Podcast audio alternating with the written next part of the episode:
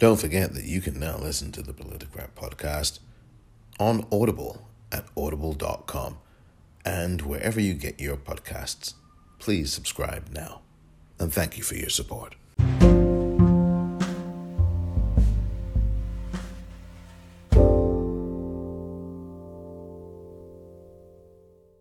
Welcome to the Politicrat.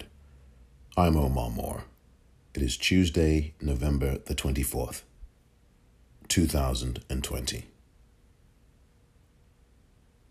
On this edition of The Politicrat, the most dangerous game. It's taken 16 days. 16 days.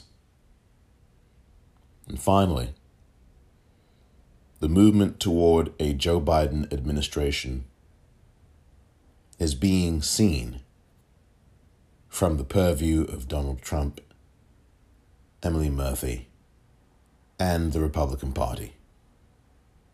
Plus, a dangerous game being played with black voters. That and lots more coming up next.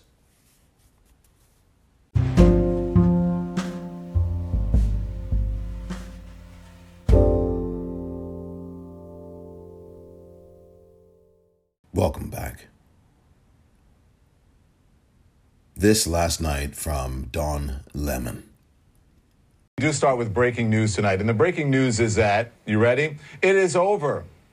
The desperate refusal to admit the reality everyone else has seen for 16 days now, it is over. And that is of Joe Biden and really sane America trying to wrestle democracy back.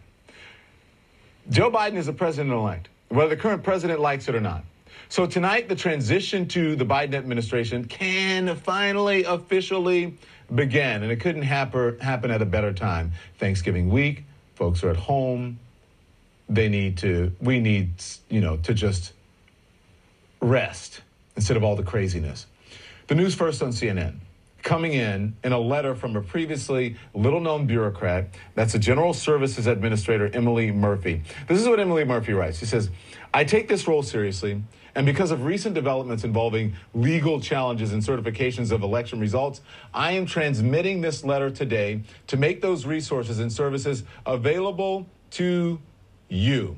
Should happen a long time ago, but America will take it. That was Don Lemon last night on CNN, on his show, CNN Tonight with Don Lemon. And what he said is what we've all known for 16 plus days now that Joe Biden is president elect and that Kamala Harris is vice president elect. 16 days. Democracy held hostage by Donald Trump, Rudy Giuliani, Emily Murphy, and the Republican Party. That is what happened here in the United States. 16 days of a coup attempt, more than two weeks of a coup attempt. Let's put this in its proper perspective. For two weeks and two days, the Republican Party, the Republican Party, and Donald Trump and Emily Murphy and Rudy Giuliani and a host of others tried to make a coup actually happen. They engineered a coup which failed. For two weeks plus, the Republican Party tried and tried hard to overturn votes cast by Americans all over the country. Or shall I be a bit more specific than that? They tried to overturn votes cast in Detroit, in Milwaukee, in Atlanta, and in Philadelphia. These aren't just Democratic strongholds. These are places that are heavily populated by black people.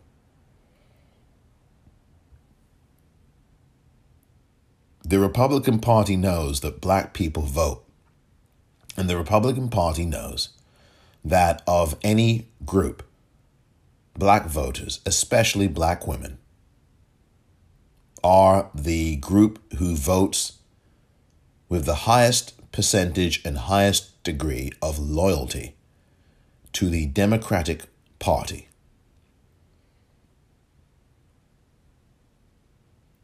I want to make this very clear to people who are listening, and I'm sure that many of you listening are very clear about this anyway.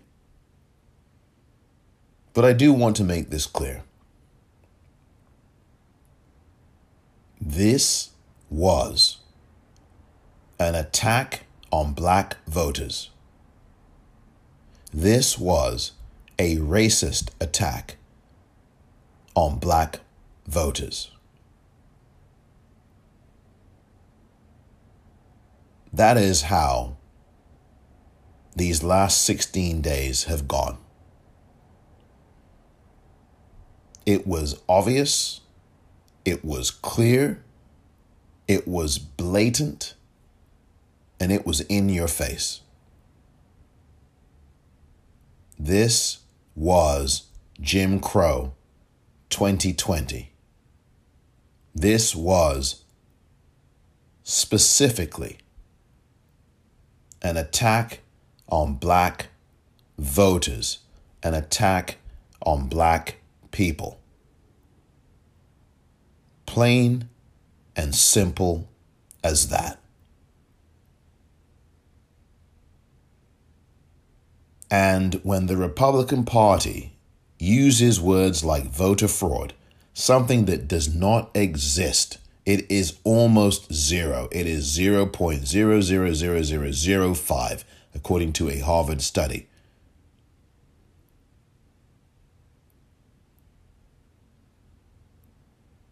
When those two words are used, they are used and directed specifically at the black voter.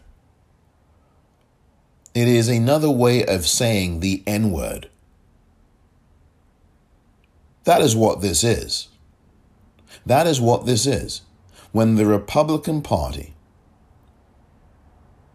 these rich white men, and the white women who do their patriarchal bidding.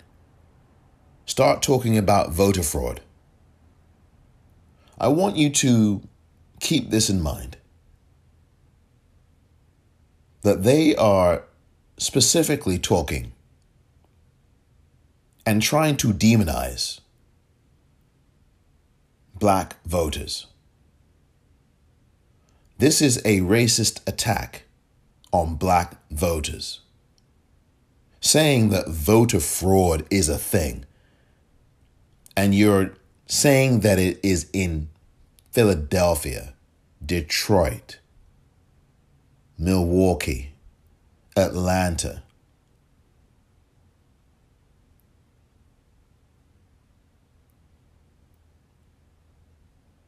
you are trying to say, in fact, you're not even trying, you're saying it. You're saying something racist and you're saying that black people are criminal. That is what you are saying when you say this. When the Republican Party says voter fraud,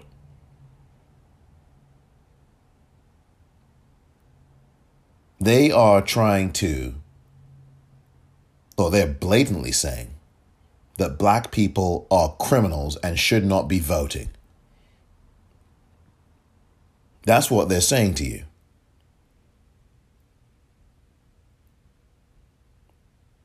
And the dishonesty of this and the racism of that is obviously clear.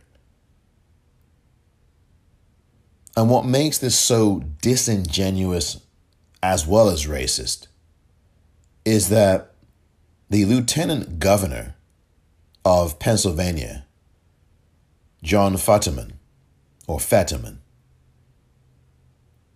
a Democrat, said the other day on CNN that he found two instances of voter fraud. Both of them by Republicans. Both of them by white men.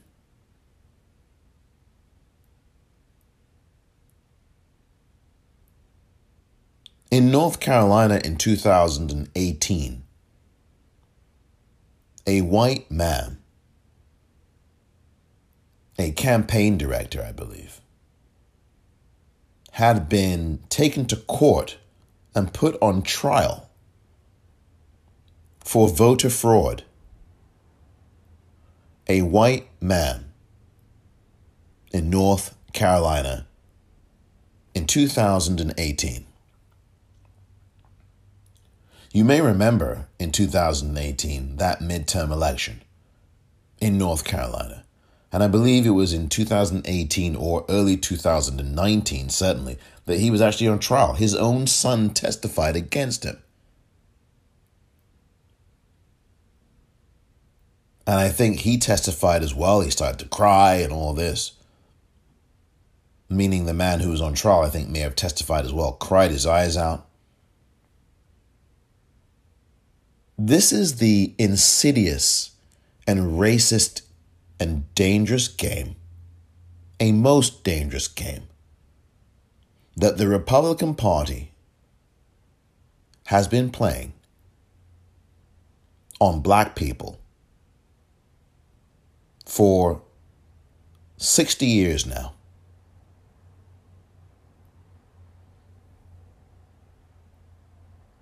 it is really important that we look at the perspective. It is really important that we look at the history. Because the history is the present. The history is the present.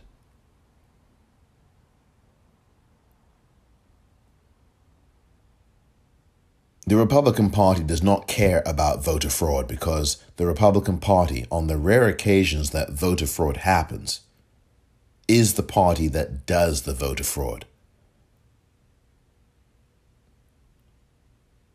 In Texas, a few years ago, back in 2016 or thereabouts, a white woman had been convicted of voter fraud. A Republican tried to vote twice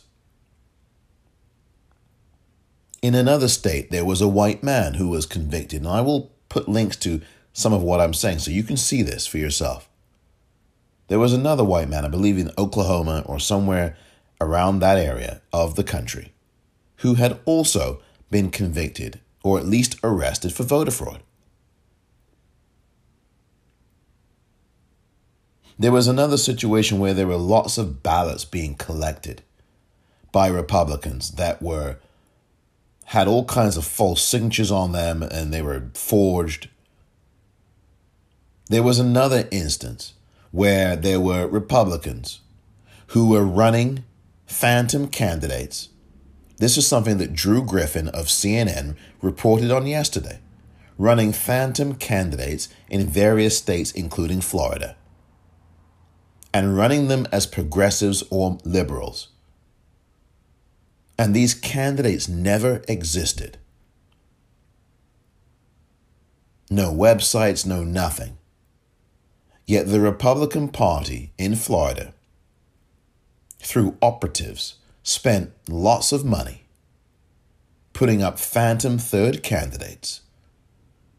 And that resulted in narrow victories for Republican candidates in at least three states or all within Florida. I don't remember exactly, but definitely this happened in Florida. one candidate literally lost, a Democrat, literally lost by 32 votes.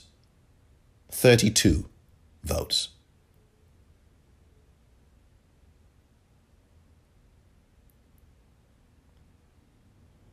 It was the Republican Party that funded the Green Party candidate, Howie Hawkins.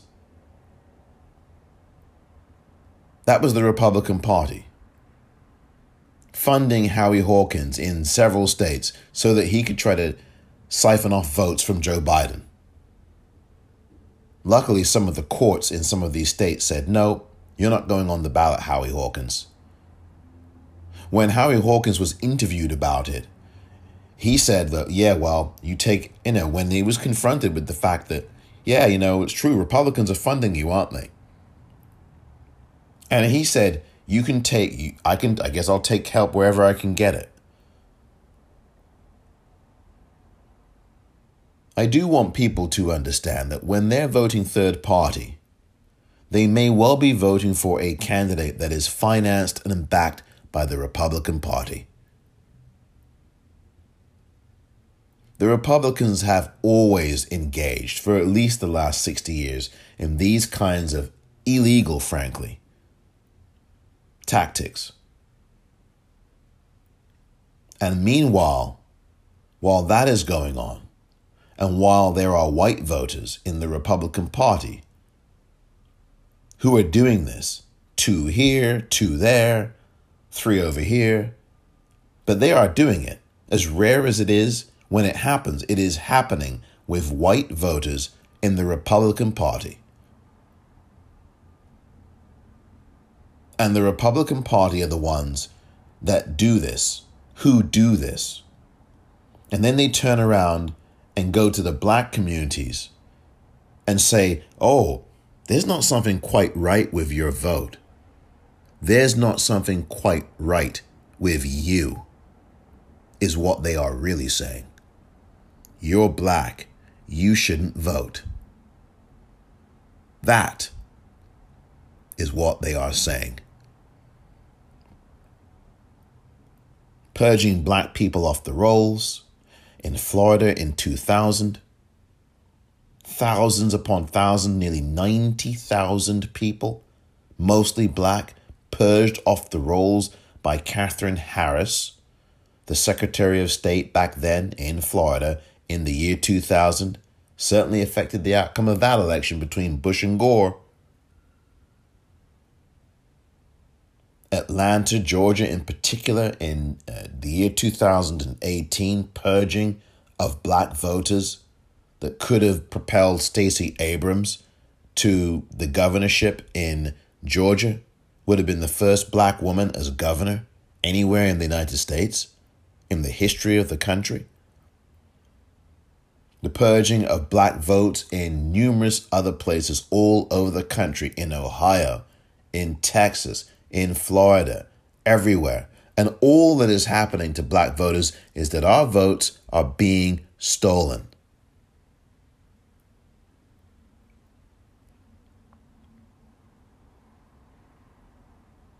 This is the most dangerous game. It's a game where black people have paid with their lives. And this is what Rudy Giuliani, a racist, a liar, and a disgrace, America's disgrace, said last night on Fox Business. The city of Detroit probably had more voters than it had citizens. I'm, I'm, I'm exaggerating a bit, but uh, all you have to do is look at, at statistical data, and you can see that the fraud was rampant and out of control. I'm exaggerating a bit. You heard it. Rudy Giuliani is a disgrace, and he plays a very dangerous game, as does the Republican Party and Donald Trump and Sidney Powell and Jenna Ellis and Emily Murphy, who I'll get to in just a moment.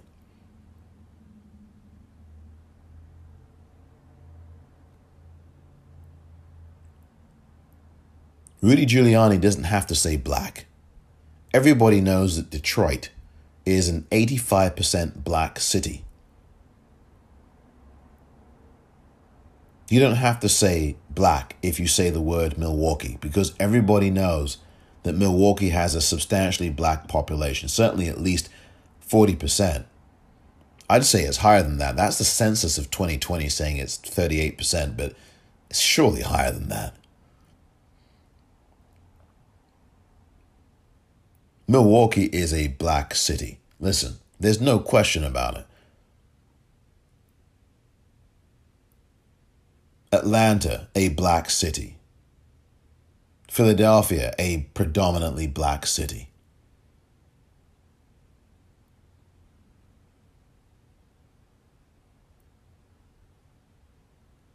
This is the Republican Party in 2020 telling you that there might just be something a little bit wrong here.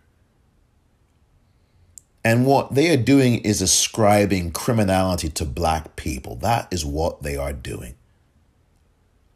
Well, let's take a looky here. Let's take a looky there. Let's take a look. Because you are three fifths of a person. And you know, your vote is suspect.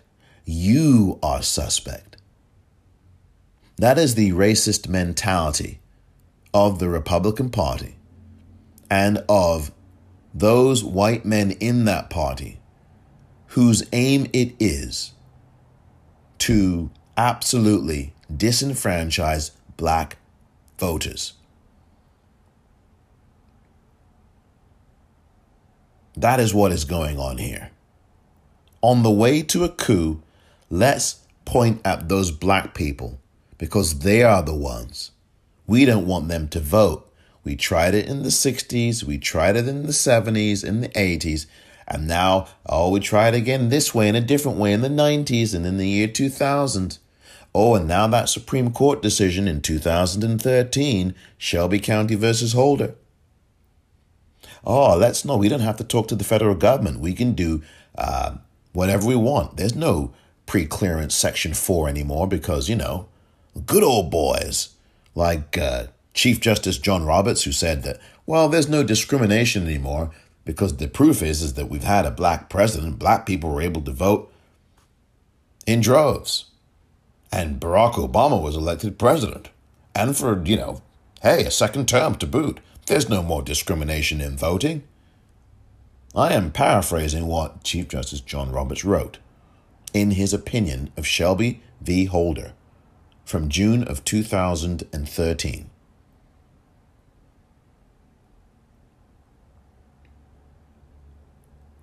You don't have to notify the federal government anymore as a result of that decision. If you are a state, you can go and do whatever you want when it comes to voting. And that's exactly what at least 20 states did when they put all these voter ID laws in. Who do you think those voter ID laws were targeting? These state legislatures in all of those states are predominantly Republican, if not all of those particular states, had Republican controlled legislatures. And what they did was put voter ID laws in. And these voter ID laws targeted guess who? Predominantly black voters. You had to have this ID. You had to have that ID. You had to have this happen. You had to have that happen. Driver's licenses, which many black people do not have. Some black people do, but many do not. It targeted the elderly. It targeted the poor. It targeted people who do not speak English as a first language.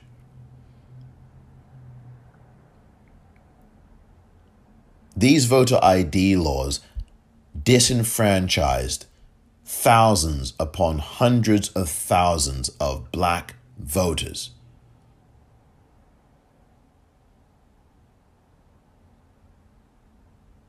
So when you hear Rudy Giuliani talking about exaggerations, lying before courtrooms, and why the heck hasn't his bar license been yanked from him?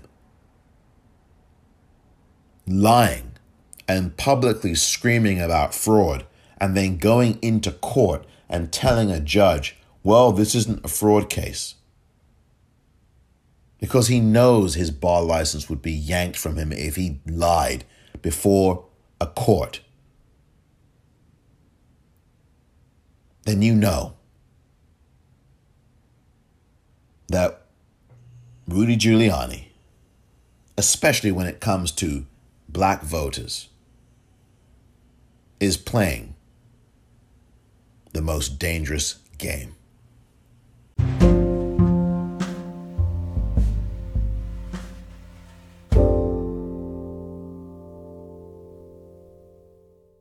Welcome back. Emily Murphy is somebody that will go down in the history books as someone who obstructed democracy for 16 days as an administrator in the GSA, a government agency that is responsible for providing the resources, monetary and otherwise, to help transition of power in government in the United States. Stood by. She stood by, watched, did nothing, sat on her hands. As a nation of voters had cast their vote and had already cast their vote and said exactly what they believed.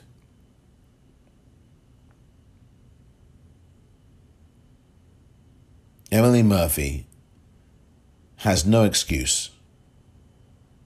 And it doesn't matter about Donald Trump because vis a vis Emily Murphy, she had the sole power and authority vested in her in her position at the GSA to do what was right. And she whiffed, struck out.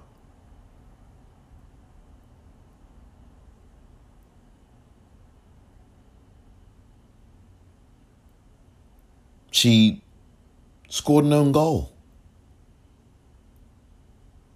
Emily Murphy is one of the enemies of democracy. She joins Rudy Giuliani, Donald Trump, and the Republican Party in this wholesale effort, this coup attempt, which failed on this occasion. It failed on this occasion. But you know they're going to try again. Emily Murphy exercised what a lot of people in power, specifically a lot of white people in power, do when they are challenged. Victimhood, persecution, play the violin. Those are the devices upon which and by which that these things happen. During these 16 days, we had people in quotes in magazine articles, newspaper articles. Emily just wants to do this. Emily just wants to do that. She has no power. It's not in her control. Oh, she got death threats. Oh, I've had death threats. I'm not in power.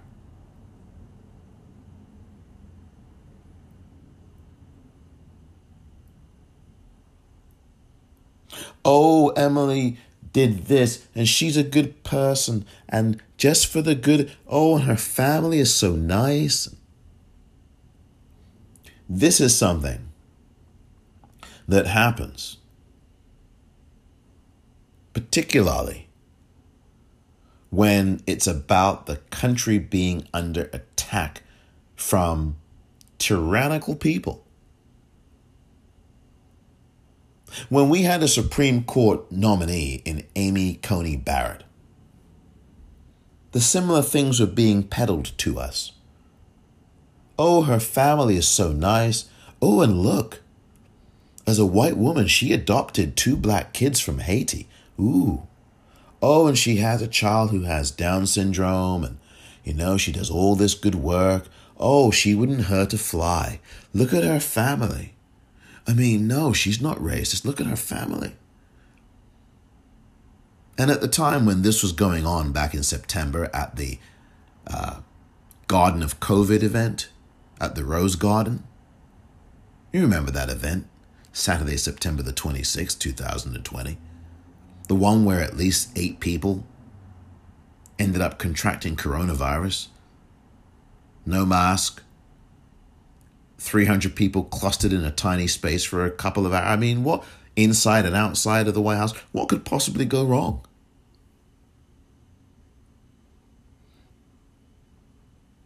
Oh, her family was so nice. And you know, it's not her family that's the issue. It's not that she adopted two black children that's the issue. It's not that she has a child with Down syndrome that's the issue. It's her views that will disenfranchise lots of black people. That's an issue. It's her views that will take away a woman's right to choose in this country. Black women, white women, Latinas, Asians, Native Americans, Women, period. All kinds of women. Their right to choose is now under threat because a woman was put on the Supreme Court in very dubious circumstances, I might add, to do just that. If you are someone who uses the Affordable Care Act, your Affordable Care Act may no longer be there by the time we get to next June. And the Supreme Court may, may, make a decision to get rid of the whole darn thing. Oh, but she adopted two black children.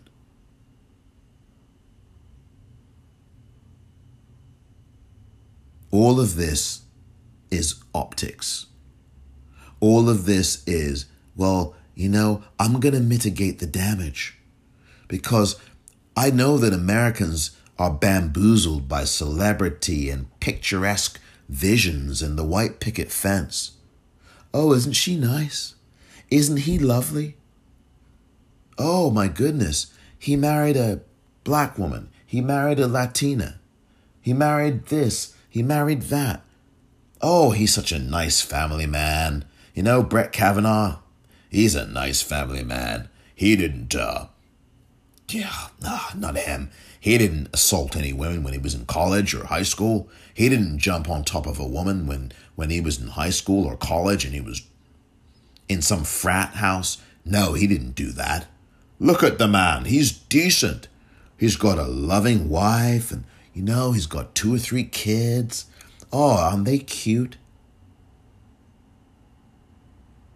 Ted Yoho, Florida, called uh, Congresswoman Alexandria Ocasio Cortez a quote, excuse my language, fucking bitch, end quote.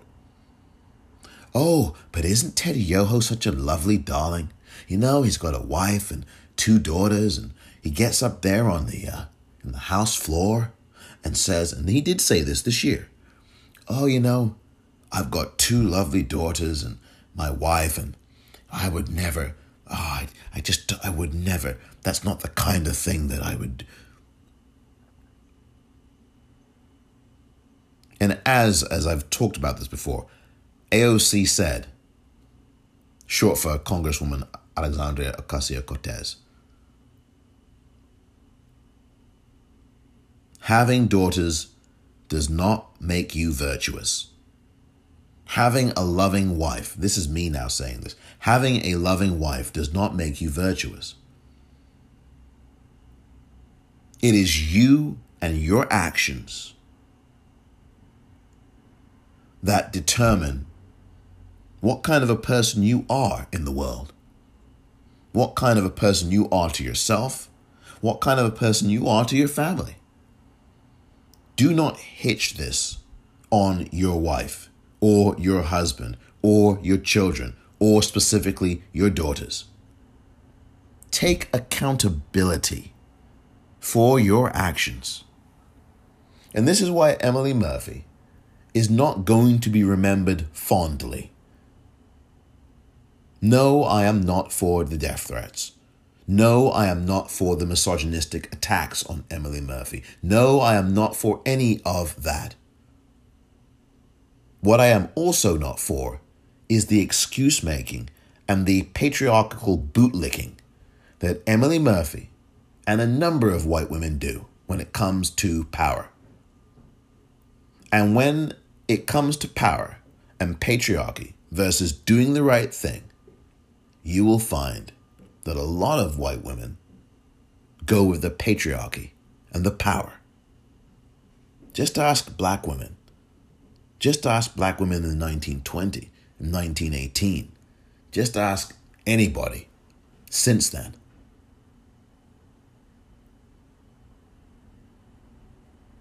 There are no excuses to be made for Emily Murphy or anyone who stands in the way of democracy, who stands in the way of the American voter, who spoke loudly and clearly in this presidential election, this general election. 80 million people voted for Joe Biden, and that count is still growing. It's very close to 80 million right now. Joe Biden has over 6.1 million votes more than Donald Trump does. He won 306 electoral college votes. And he has a nearly 4 percentage point lead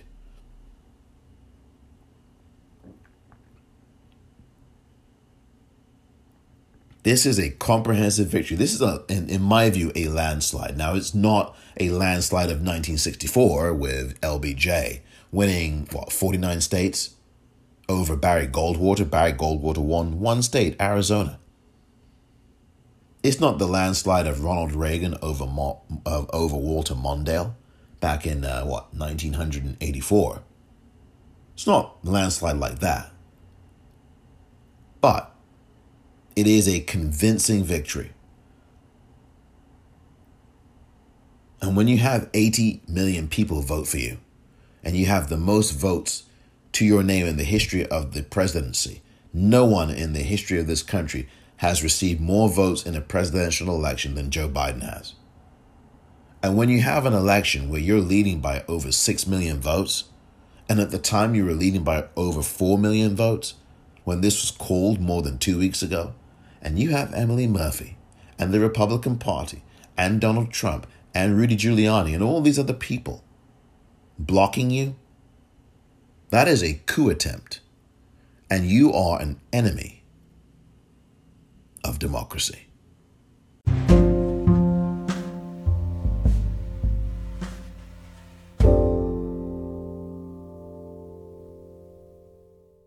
Our, our plan had been uh, what we call Safe Street, Safe City. Mm-hmm. And uh, Ray Kelly was the first deputy police commissioner under Dr. Lee Patrick Brown, as I love to call him. Who, who, who, I remember that. It was always Dr. Lee P. Brown at press conferences. But he was. Uh, he, he had the, the the idea that we ought to have what we call community policing, right.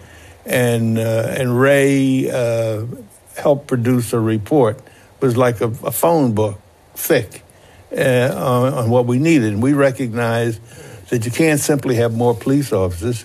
You have to have all the related areas. If you have more police officers, it means you got to have more people in probation and more in legal aid and et cetera, et cetera. And our, our report, uh, the, the, the plan ultimately was called Safe Street, Safe City, subtitle Cops and Kids. Mm-hmm. And um, we we got a lot of wonderful things done, some of which exist even today. Welcome back. That was the voice of David Dinkins, the former mayor of New York City. David Dinkins passed away at the age of 93. He passed away yesterday, I believe it was. And he was someone who is a venerable figure on the New York political stage, particularly in New York City. David Dinkins was the first African American mayor of New York City. He became the first mayor of the first black mayor of New York City when he won an election over none other than Rudy Giuliani in 1989, a fairly close election, but he won, which is what counts. David Dinkins won that election in 1989 during a year of tumult and unrest. Well, not really unrest, but a lot of unrest in the media. That year, 1989, you had what happened to the Central Park jogger, the exonerated five, who were demonized, of course, at the time by New York City media and media everywhere. And then, of course, you had the killing of Yusuf Hawkins that year, a young black man who was just coming along with his friends to go to Bensonhurst to answer an ad for a used car. And Yusuf Hawkins, the young black man, 16 years old, he wasn't a man, he was 16, he's a kid, murdered,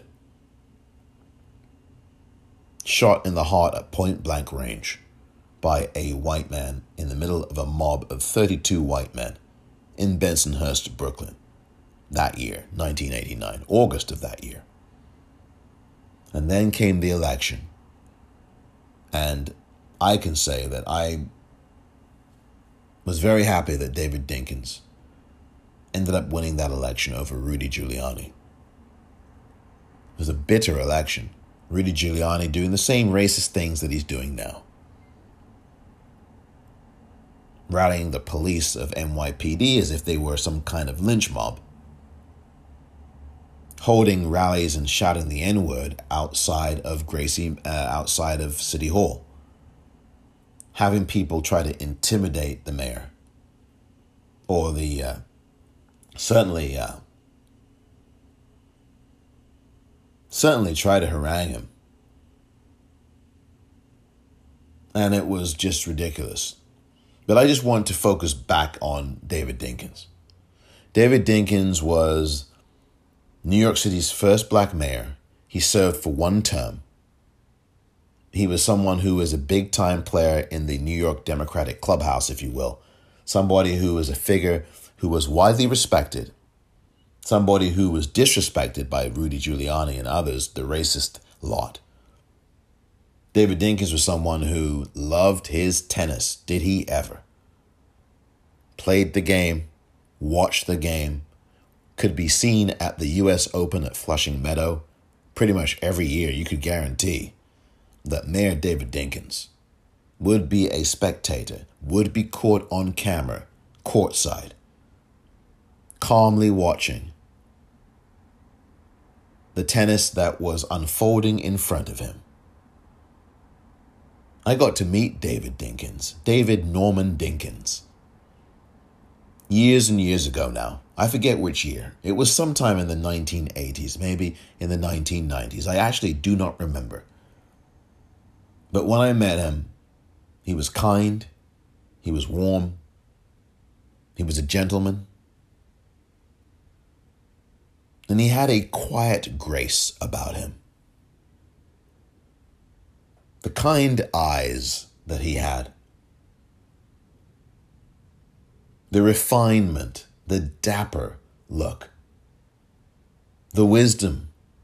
He carried himself a certain way.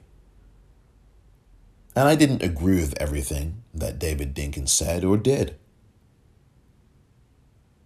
But one thing that no one can disagree on is that David Dinkins was a true giant of New York City politics. Somebody who really did believe in letting the people's voices be heard. And I will miss him. Rest in power, kind sir. Rest in power.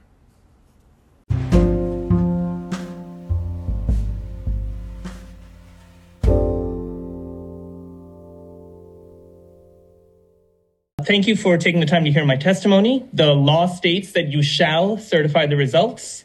As you have done, I will remind you that you are not in the role of investigator or adjudicator. And uh, by arrogating for yourselves that power, uh, you are usurping power uh, that you don't have. And with all this playing coy and making indications that you will deadlock the board uh, is another usurpation of that power. There is no credible evidence that a single vote was fraudulently cast. These wild allegations on the part of Mr. Giuliani and company are as ridiculous as they are false. And it is a sad day for American democracy when these baseless, unsubstantiated, unsubstantiated allegations can create enough doubt to subvert the process. Uh, this is not even getting into the implications of systemic racism and white supremacy of some of the board members' desire to exclude Detroit votes uh, and that calling into question this routine process, giving the indication that you are amenable to taking these wild, unsubstantiated claims as plausible simply because they serve partisan interests is very disturbing. I'm a Democrat, and when we lost in 2016 in Michigan, we organized ourselves and we got Americans to change their minds and vote for our party because that's what you do. You don't try to subvert the process through these arcane methods. That uh, is is not American. That's frankly un-American. American, uh, and it should be denounced in the strongest possible terms. Uh, so, in that regard, uh, I'm happy for the board members who did vote to certify, uh, and unhappy uh, with the board members who did not. That was just one of the voices from yesterday's Michigan Board of State Canvassers public comments event that took place. For hours and hours and hours yesterday, the Michigan Board of State Canvassers heard from members of the public, heard from county clerks across Michigan, heard from poll watchers and poll observers and poll workers.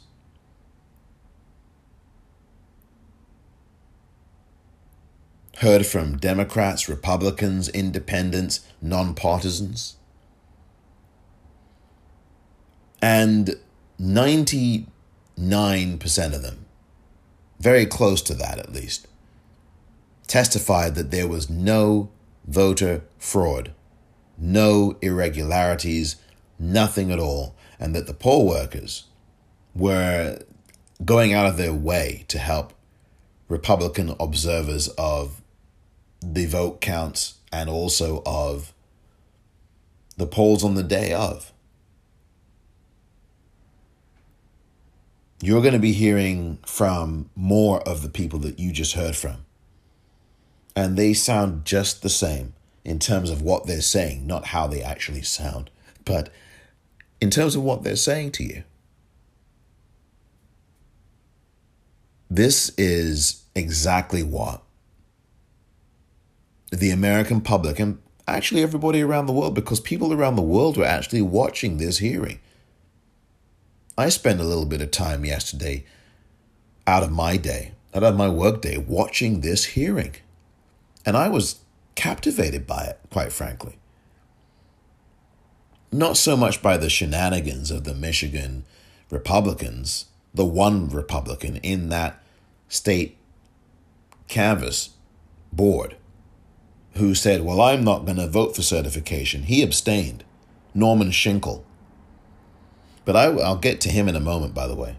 But I was captivated by the person after person. There were more than 500 people who participated in the public comments section of the certification process.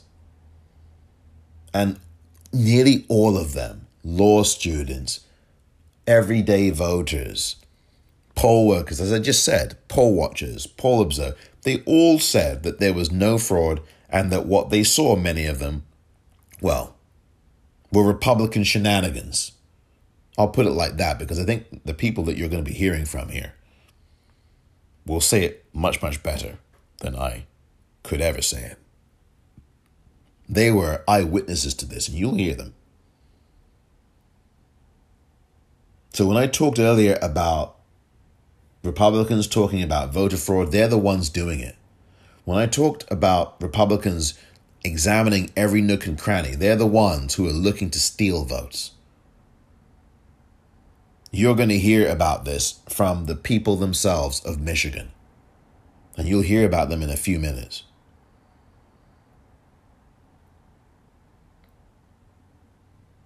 But I want to go back here to two things. Well, one, the Michigan Board of State Canvassers yesterday certified the votes of the people of Michigan. And they did so on a four person board by three votes to zero. Three votes are all that is needed out of the four people on that canvassing board to certify the election results from the general election that just happened. The reason why it was three votes to nothing on a four person board is because the Republican, Norman Shinkle, voted to abstain. The two Democrats on the board voted yes to certification. The other Republican, Aaron Van Langevelde, voted yes. He did his job, did the right thing, and the other Republican, Norm Shinkle, did not. Let me tell you something about Norman Shinkle. This is a political lifer. He is a Republican who, back in 2012, along with another Republican on the canvassing board at the time, voted to throw out about, I believe it was half a million signatures. Half a million voter signatures were thrown out to overturn the emergency managers law that then Governor Rick Snyder used, the Republican governor of Michigan at the time, that ended up killing and poisoning thousands upon thousands of people in Flint, Michigan. Now, Flint is at least 75% black. Black kids were poisoned with lead, and it was largely due to this emergency manager law, which gave power to private people, private businessmen, hired at the behest of the governor at the time, Rick Snyder, to do the duties of government agencies. And that's what the emergency manager law essentially was. It gave the governor the permission to get rid of the state administrators and put and replace them with these private people of his own choosing. Now, there were at least 500,000 voter signatures that were put forth as a uh, to override this law. And Norman Shinkle voted to overturn that, to throw out the signatures. And why did he do that? On what basis did he do it? Because the font was too big on the signatures. The font was size 14. And that was the reason that he voted to throw out the signatures. And by the way, that worked. The signatures were literally thrown out. I am not making that up. I've got no reason to. I've got no reason to. That is who Norman Shinkle is. That is the Norman Shinkle the same Norman Shinkle, who voted to abstain yesterday during the certification of the votes.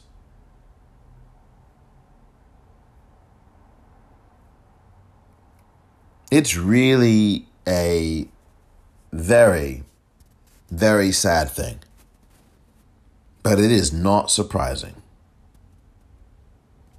It is not surprising. Norman Shinkle and many people around the United States and beyond did not know about him and his background. And by the way, it was 250,000 signatures, not 500,000. But that is beyond the point. The point is is that hundreds upon hundreds of thousands, hundreds of thousands of voters were being disenfranchised. By the way, I, I should actually add another correction here.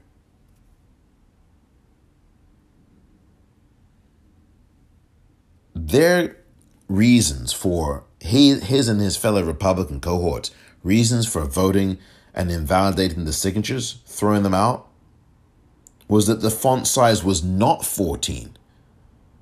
I said it was 14 and too big. It was the opposite. It was not 14 point. Even though, by the way, it actually was. Oh, and oh, the, the font size was smaller than the law required. That's what they ruled. I mean, this is just outrageous. This is what the Republican Party does. And because I believe there was a majority in the state canvassing board at that time, the Republicans won the day. So they voted to throw out these 250,000 signatures that would have actually served for a ballot initiative that would have overturned that emergency manager law that I just mentioned. Can you imagine what and how miserable a person has to be to actually rule that the font size of a particular letter of the alphabet was smaller than what state law required? How miserable do you have to be? How empty must you be to actually rule that way and throw out 250,000 signatures by voters, by the people?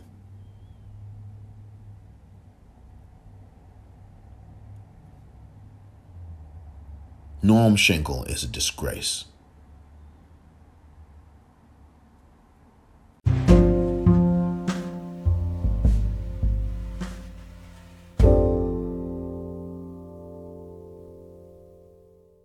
I'm a law student at the University of Michigan and a resident of Ann Arbor. On November 4th, I spent over 12 hours inside the TCF Center observing the absentee ballot count as a challenger for the Democrats.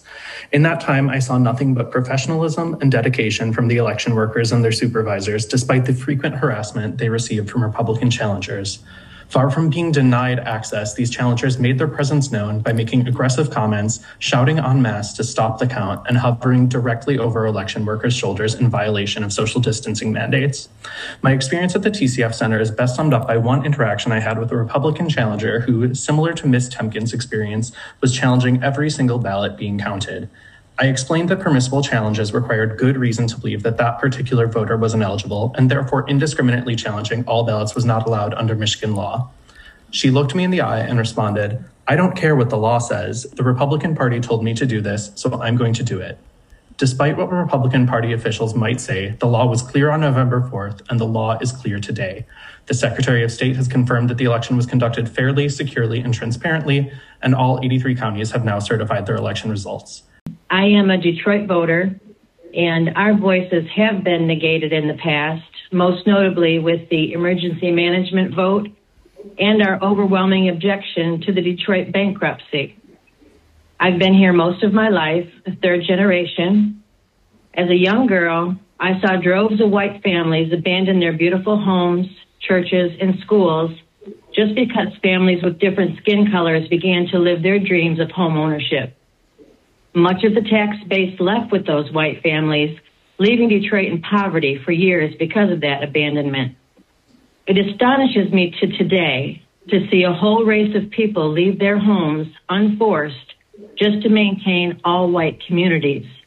I love my neighborhood and I love my neighbors. I would not take that anything different. During this 2016 administration, people in Detroit watched for four long years a president and a party that stole, grifted, cheated, and broke the law without being held accountable for any of it. All of this while black and brown people are being charged, locked up, separated, and killed by dishonorable people in power. It is hard for us Detroiters to believe that so many people in this country looked at what has been going on, but cannot see what is so clear to the majority of us. Our reaction was to come out and vote this man out of office to try and get back to a rule of law that will be fair and just for all people. My advice for the people of Livonia, Grosse Pointe, or any of the surrounding suburbs is that if you wanted to influence the vote here, you should never have left or you should move here. That is your opportunity. We, the people, have so much work to do, not just to get back to where we were, but to continue to build a more perfect union where all of us are equal. Your job is to certify the vote and there will be no rest until it's done and done properly. I am the Ingham County Clerk, and thank you very much for the opportunity. I'm here to stand up for the 145,569 voters who voted in Ingham County, but also the over 5.5 million Michiganders who cast their votes earlier this month. I'm here to tell you in no uncertain terms that you must certify the results of the November general election. It is the job of the 83 county boards of canvassers, not the state, to certify the vote totals within their jurisdiction. The state does not get to do the county's job under state law. Anything other than certification is unlawful power grab and would mean a wholesale disenfranchisement of the millions of Michigan voters, including those right here in Ingham County. Further, if you are presented with a complete returns by the Secretary of State, you do not have the ability to postpone the certification. Your duties are ministerial and mandatory under Michigan election law. This assault on Michigan's democratic process has come from many directions over the last three weeks, but it all stems from the same source President Trump. Now he is pressuring our elected and appointed representatives to bend to his will and commit acts that will be remembered as a subversion of the free and fair elections, the likes of which our state and our country has never seen before. It's been reported in the news that at least one of you is considering voting to not certify the election today. I find this shocking and disgusting. The time for political games is over. The eyes of our nation are on the four of you today. They are watching and they are waiting. A failure to certify these election results will signal to the country that democracy is dying in Michigan. If you choose today not to certify the November 3rd general election, not only you will not only will you be violating your oath of office, you will be effectively slapping each and every election official, precinct worker, election worker, election volunteer in the face in disenfranchising every Michigan voter many of whom risk their health and safety to exercise their right to vote. Further, you will say to the world that Michigan is buying into idiotic and unfunded, cons- unfounded conspiracies. Michigan should stand proud. We have some of the safest and most secure elections in the nation. I'm a third year law student at the University of Michigan, and on November 4th, 2020, I served as a nonpartisan challenger with credentials from the Lawyers Committee for Civil Rights at the TCF Center in Detroit where I observed absentee vote counting. I am here today to tell you what I saw firsthand as a nonpartisan challenger, and I am also here as a citizen and voter to urge you to fulfill your duty as a board and to honor the will of the people of this state. I spent approximately noon until 7 p.m. at the TCF Center. And I could say many things about what I saw in Detroit that day, but with my limited time, I'd like to hone in on what I believe to be the most egregious interference that I witnessed on that date by Republican challengers. I spent much of the afternoon at one table And sometime between approximately 2:30 and 3 p.m., word got around that a lawsuit had been filed. Shortly thereafter, the Republican challenger at my table communicated that she would be challenging every ballot moving forward. Challengers are only supposed to raise an objection when they have a good faith belief that there is an error or issue with the ballot in front of them. This blanket challenge was not made in good faith. There was no articulable reason given for these ballots to be thrown out. The only way to describe this was an effort to suppress the votes of a predominantly black and presumably Democratic electorate. It was stunning to see such a large scale effort to disenfranchise voters, and it has been even more disheartening to witness what has followed repeated attempts to undermine the democratic process. You just heard there from a few more people who testified and gave their opinions, uh, you know, spoke about their experiences. Um, during the public comments testimony yesterday at the Michigan Board of State Canvassers, who formally certified the election results for the state of Michigan and let it be known that Joe Biden won the state of Michigan by 154,000 votes. In fact, by more than 154,000 votes. And again, I want you also to remember that last week in Wayne County, home to Detroit, home to an 80% black population, last week, two Republicans on that Wayne County canvassing board initially voted not to certify the results of Detroit. Not the whole county, but specifically Detroit a part of the county. These two white Republicans were completely okay with voting to certify everything else in Wayne County. But they were not okay with certifying Detroit. And on that basis, they voted not to certify the election results in Wayne County. Livonia County, or Livonia, which is not far, which is pretty much next door, is a predominantly white area. These two white Republicans had no problem certifying them. No, no, they, they had no problem with that.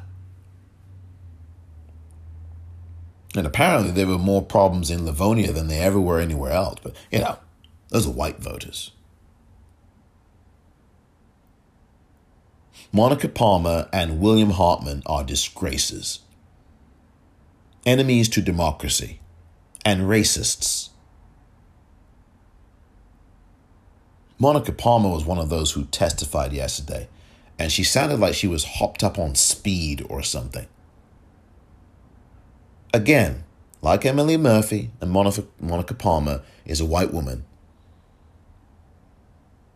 And I say that because, again, when push comes to shove, many white women, particularly white women in power, will side with the patriarchy and not with the good of the people. And there are white women who aren't in power who will do that too. But there are many white women who will do this. And just like Emily Murphy, it was the victimhood. Oh, I've received death threats. I've received this. I've received, and again, I'm not condoning death threats or any kind of misogyny or anything like that. I think it's disgusting. That was the first thing, though, that was coming out of the verbalizations of Monica Palmer. Oh, and oh, yeah, she's the chair of the Wayne County Canvassing Board, Republican. Oh, and oh, I got these threats, and my daughter was attacked, and oh, dearie me, and oh my gosh, and oh, I sent an affidavit, and oh, oh, oh. Look, all of the things you are saying do not muddy the waters on the evil that you did. How you can sit there, you and William Hartman, how the both of you can sit there and say, oh, you know, we didn't have a problem with Wayne County. It was just Detroit in Wayne County, just those black people. There was no evidence of any fraud, and they knew it. This isn't about even doing Donald Trump's bidding. It is about a party, a political party, that is not only criminal, they are soulless. They are fascist.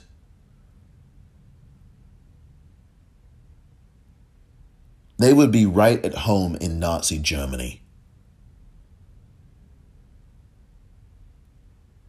And thank God the American public did what I knew that they would do.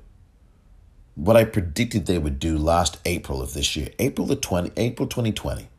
I wrote about this that this was going to be a landslide. It was going to be on the order of 1932. Not quite, but it was it was getting there. It eventually did swing that way.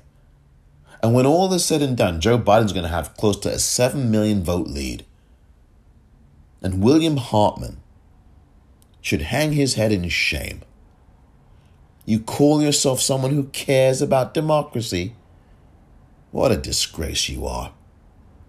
Absolute disgrace.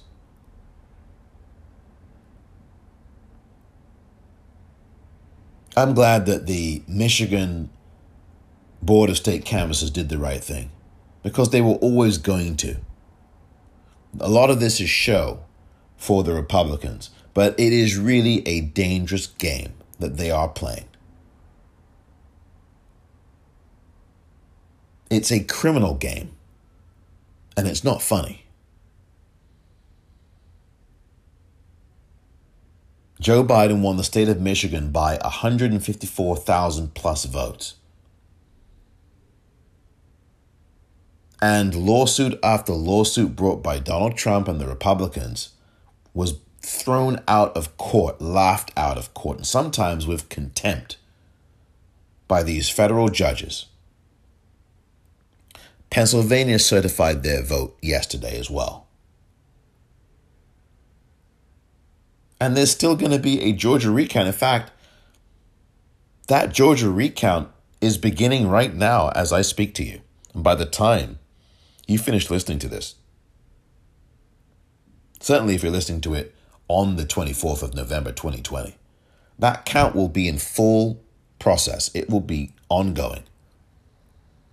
Another recount. It would be the third time. But is it really a recount? I would venture to say that it is not. It is an attempt to reinforce this racist belief that those voters in Georgia, the black ones, there's something suspicious about them. There's something, you know, you go in a store and you see a black person walk in, and yeah, now you're following them around the store. This is what the Republican Party is doing following black voters around after the fact, after they've cast their ballots. That's what this is, dear listener. I'm going to sniff around. That's what I'm going to do. Yeah, that black voter, that black. Yeah, there's something about these people. I don't know what it is. They just they just. Yeah, I don't know about them. This is the racist thinking that permeates not just the Republican Party, but it permeates a large swath, a vast swath of white Americans and white people in other countries. There is that little bell that goes off in many of a white person's minds. And I'm not saying every single one, not even close, but I am saying a sizable majority. I don't have to be inside somebody's head to know this. It is the way one behaves. It is the way one behaves toward me when I walk down the street, when I walk into a store, when any black person walks into a place, in a space, in an area being themselves, And the white reaction, in many instances, is palpable. You want to know why nearly 74 million people voted for Donald Trump this time around? That, what I just said, is a part of the reason why.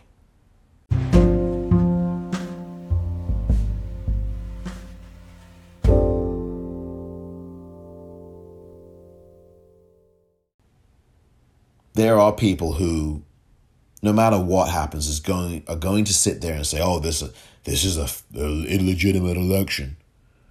The only illegitimacies are from the Republicans, who practice voter suppression, who have done so for many a year, and who suppressed votes in states across this country even this time. Even though there's no uh, voter fraud, that doesn't mean that there wasn't voter suppression. There are two very different things. Because while it is true that every election official that the New York Times spoke to in all 50 states said to you, said to the New York Times, that there was no election fraud, no voter fraud whatsoever, no instances of it. They didn't say that there wasn't any voter suppression. Voter suppression is what the Republicans do best. And they also do voter fraud as well. Again, it is indeed a most dangerous game. And what we have to do about this is to prosecute people, prosecute people, sue them. And the NAACP Legal and Educational Fund is doing that. Legal Defense and Educational Fund, I believe. Sherrilyn Ifill, who is the executive director of that fund, has issued a lawsuit against Donald Trump personally, against the Trump campaign, and against various Republicans in these states across the country where black people were being challenged, their vote was being challenged as a violation of Section 11B of the Voting Rights Act of 1965. The way forward is with lawsuits like this one from Sherrilyn Ifill and the NAACP Legal Ed- Education and Defense Fund. This is exactly what we need to do. All these garbage lawsuits that Donald Trump was throwing at all of these places, just garbage, just garbage. These legal challenges that meant nothing because there was nothing. It was a way to waste his supporters' money and they'll still give gladly give dollars to him now.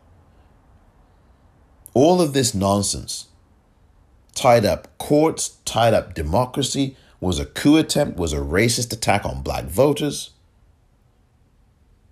That's what this was. And the way to stop this and kill this noise, as it were, would be to issue lawsuits like the one that Sherrilyn Ifill has. And we need to start changing laws.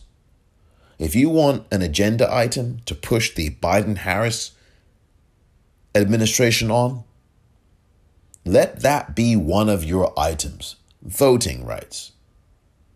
But you know what? They can't do a whole lot about this except on the federal level.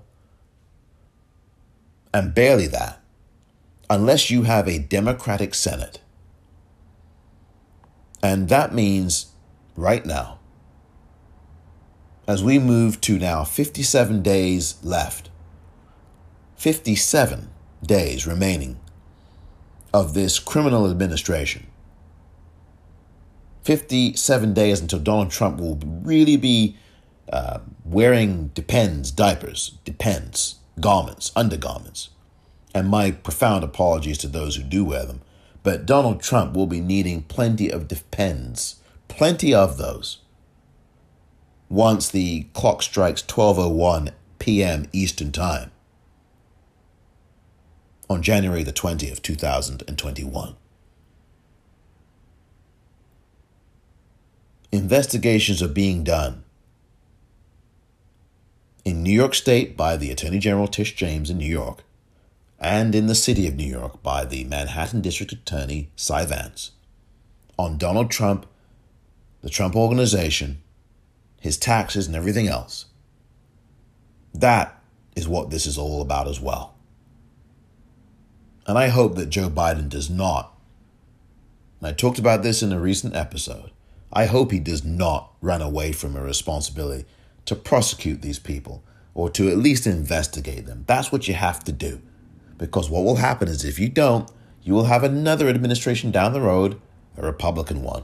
Isn't it always the Republicans? Almost always. Who will come back and do something worse than this. And every administration that turns its back on criminality is complicit with it. I've talked about agenda items, I've talked about it many times here. And I've always said, I've said it for a long time, we need to form an agenda plan as we get toward January the 20th. One of those things is going to have to be voting rights, something like this. We need strong voting rights laws in this country, and we need a Democratic Senate, which means in Georgia, you have to get out there and vote for Jon Ossoff and Reverend Raphael Warnock. The deadline to register to vote in Georgia is December the 7th. Early voting in person begins on December the 14th. So if you need to get an early voting ballot, because people I've been told uh, by some Georgia voters, myself, I've personally been told this, that they have be started mailing in their ballots. If you want to request a ballot, there is a web address for doing so. I will put it in the liner notes of this episode. If you are in Georgia, please vote and vote Ossoff and vote Raphael Warnock. Very, very important that you do that.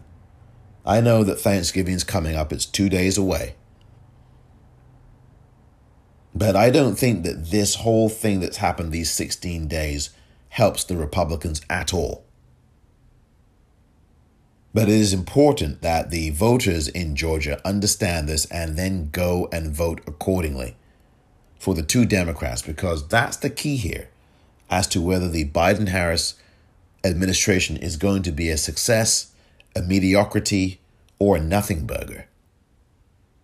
And it's going to be very important to get those two gentlemen into the United States Senate so that we can see a strengthening of voting laws, so that we can see possibly an amendment to the Constitution, so that we can try to get rid of the Electoral College, so that we can make the national popular vote the mechanism by which someone wins or loses an election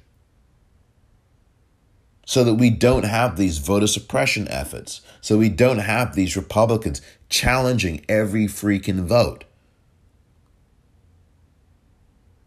This is what we need to do. And we really need to coalesce behind an agenda that also includes this and put pressure on the people in power and join up with other organizations who are part of this fight. Or, and as well, begin your own organization. Coalesce amongst people you know. Make an open Zoom call.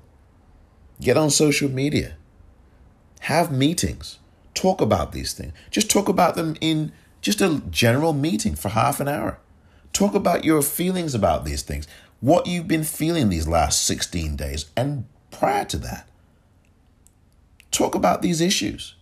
Agree or disagree, have a conversation, have a dispute, spirited, but nothing, you know, where you're, you know, screaming and yelling at each other. Yelling all the obscenities you can yell. That's for Twitter. That's for Twitter, right? I mean, uh, maybe not. Actually, I've talked about that too. But these are the things that you and I can do. We can do this right now. So let's do this, please. Let's do this because this is important. We cannot rest now. A lot of this noise and this distraction takes the eye off the ball, but I don't think that voters in Georgia are going to be doing that. They've just witnessed an attack on their state, an attack on black voters in their state. And I think that's only going to energize Democratic voters, by the way. Sure, there will be Republican voters who will turn out. They're going to. In fact, they're going to turn out, I think, in pretty substantial numbers. Because in January, when it's cold in Georgia, and you know, you got the Christmas hangover or the Hanukkah, I don't know, you know, you've just celebrated Hanukkah and you, you've just finished celebrating uh, Kwanzaa. You know, uh, and the Muslim holiday as well. That that's and I forget the name of it. I'm sorry. And you've just celebrated those those holidays, those those uh, occasions. Ah, oh, and then bang, it's January fifth. Voters will have to be alert, and I think they will be. So make sure you go to elect John that's E L E C T J O N dot com. And go to warnockforgeorgia.com or vote Warnock. V O T E W A R N O C K. VoteWarnock.com as well will do. Donate, volunteer, phone bank, text bank for both of these gentlemen.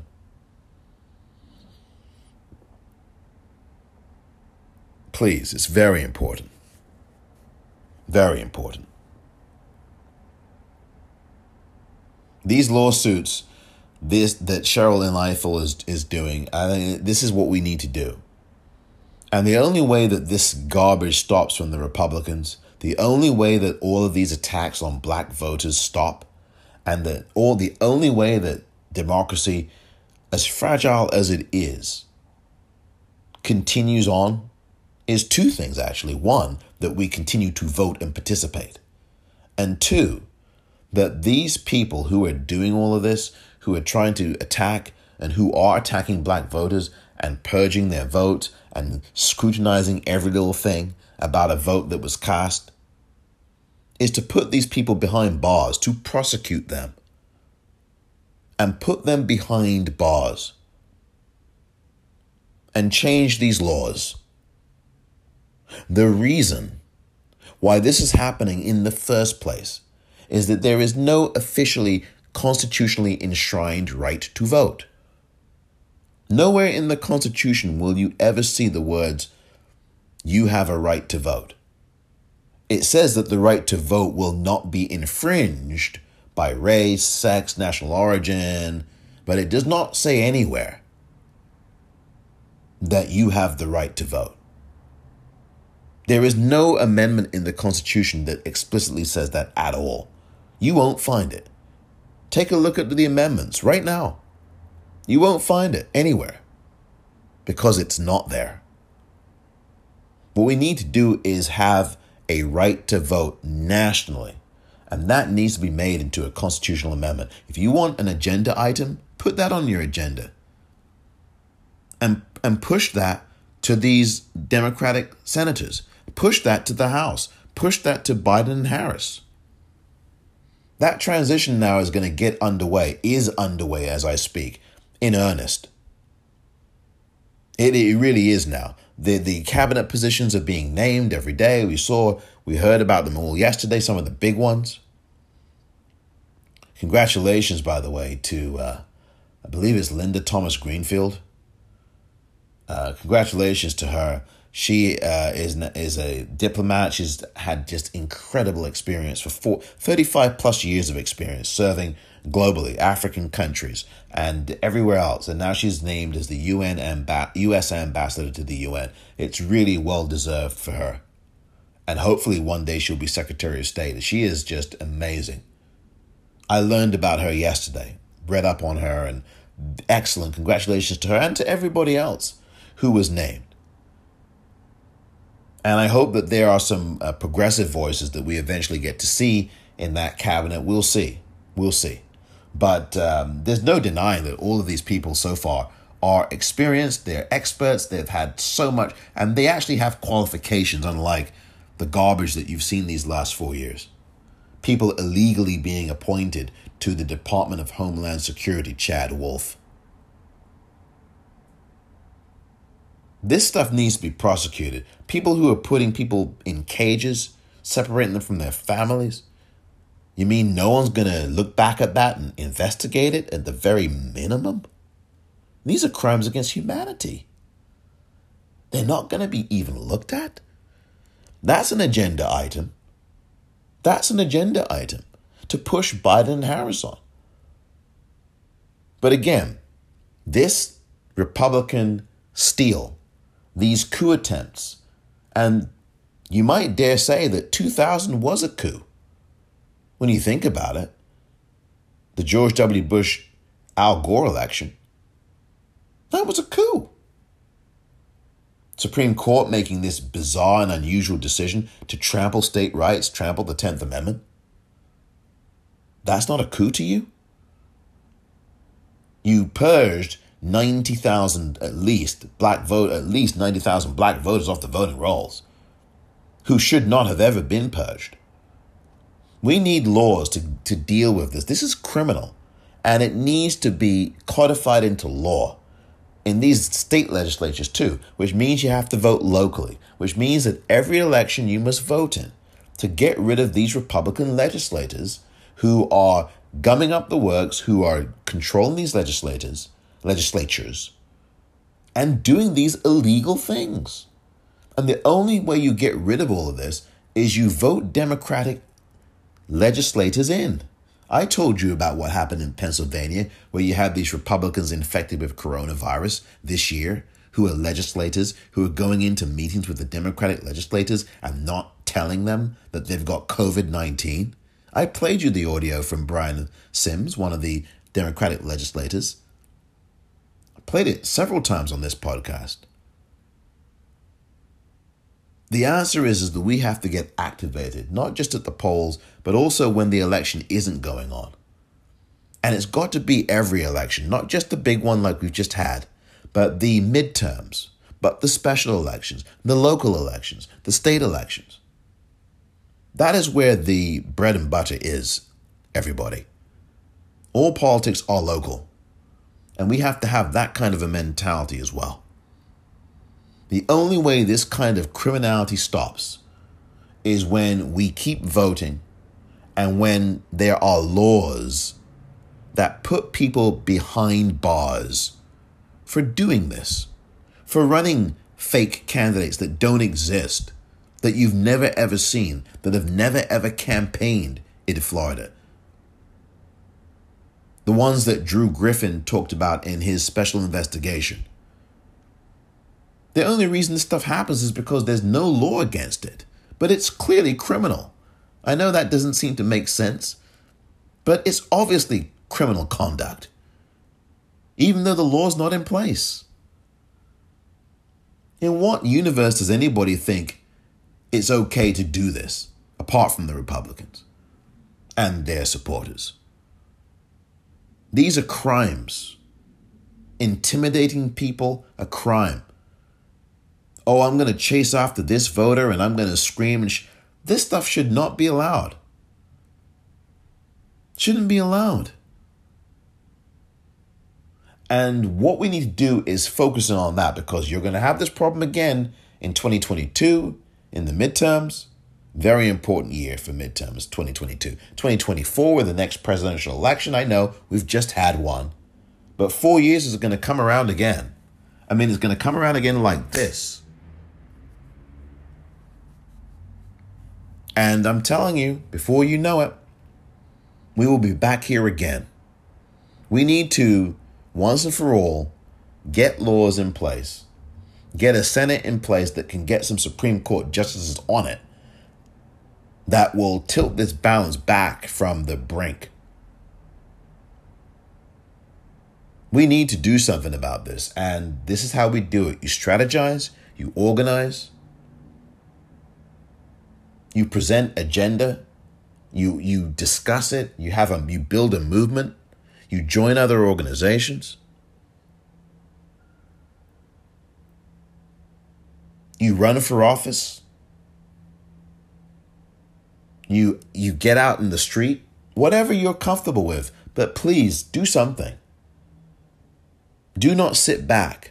And I get it, everybody doesn't have the time, but just 10 minutes of your time. Donating some money doesn't take 10 minutes. Writing an email doesn't take 10 minutes, depends on how long it is. Make your voice heard. Let your constituents, uh, let your uh, representative and your senators know that you are here. Let your voice be heard, not just at the voting booth, but when you're not voting, when there isn't an election. Make phone calls. That doesn't take 10 minutes to do. Call your senator. Tell your senator, yes, I agree with you on this. Tell your senator, no, I don't agree with you on that. That's what this process is. It is a continuation. And that's what we have to be educated to do more of. So let's do it, people. Let's get this done. And let's end this criminality from the Republicans and anybody else that is attacking black voters or attacking any other kind of voter. Black voters have always been the source of attack by Dixiecrat politicians and Republican politicians. Always. And they have the state apparatus on their side to exact a heavy price. And they have white mobs, white murderous mobs, who have done the same. Study history. It's right there if you choose to look. Thank you very much for listening to this edition of The Politicrat. I'm Omar Moore. I am a trustee for Delta Township, but I am speaking for myself. I just wanted to say, first of all, thank you for doing your job today.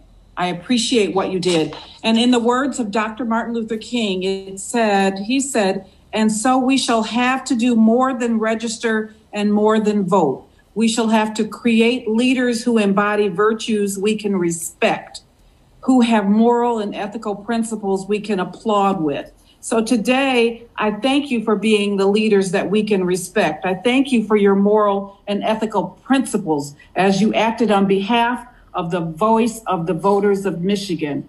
And I want to make sure that the reason it's so important that you did what you did today is because you're going to allow the new elected officials to focus on the major and not the minor. The majors for me, there are two poverty. 16% of Michigan residents, uh, including children and seniors, live in poverty. Homelessness.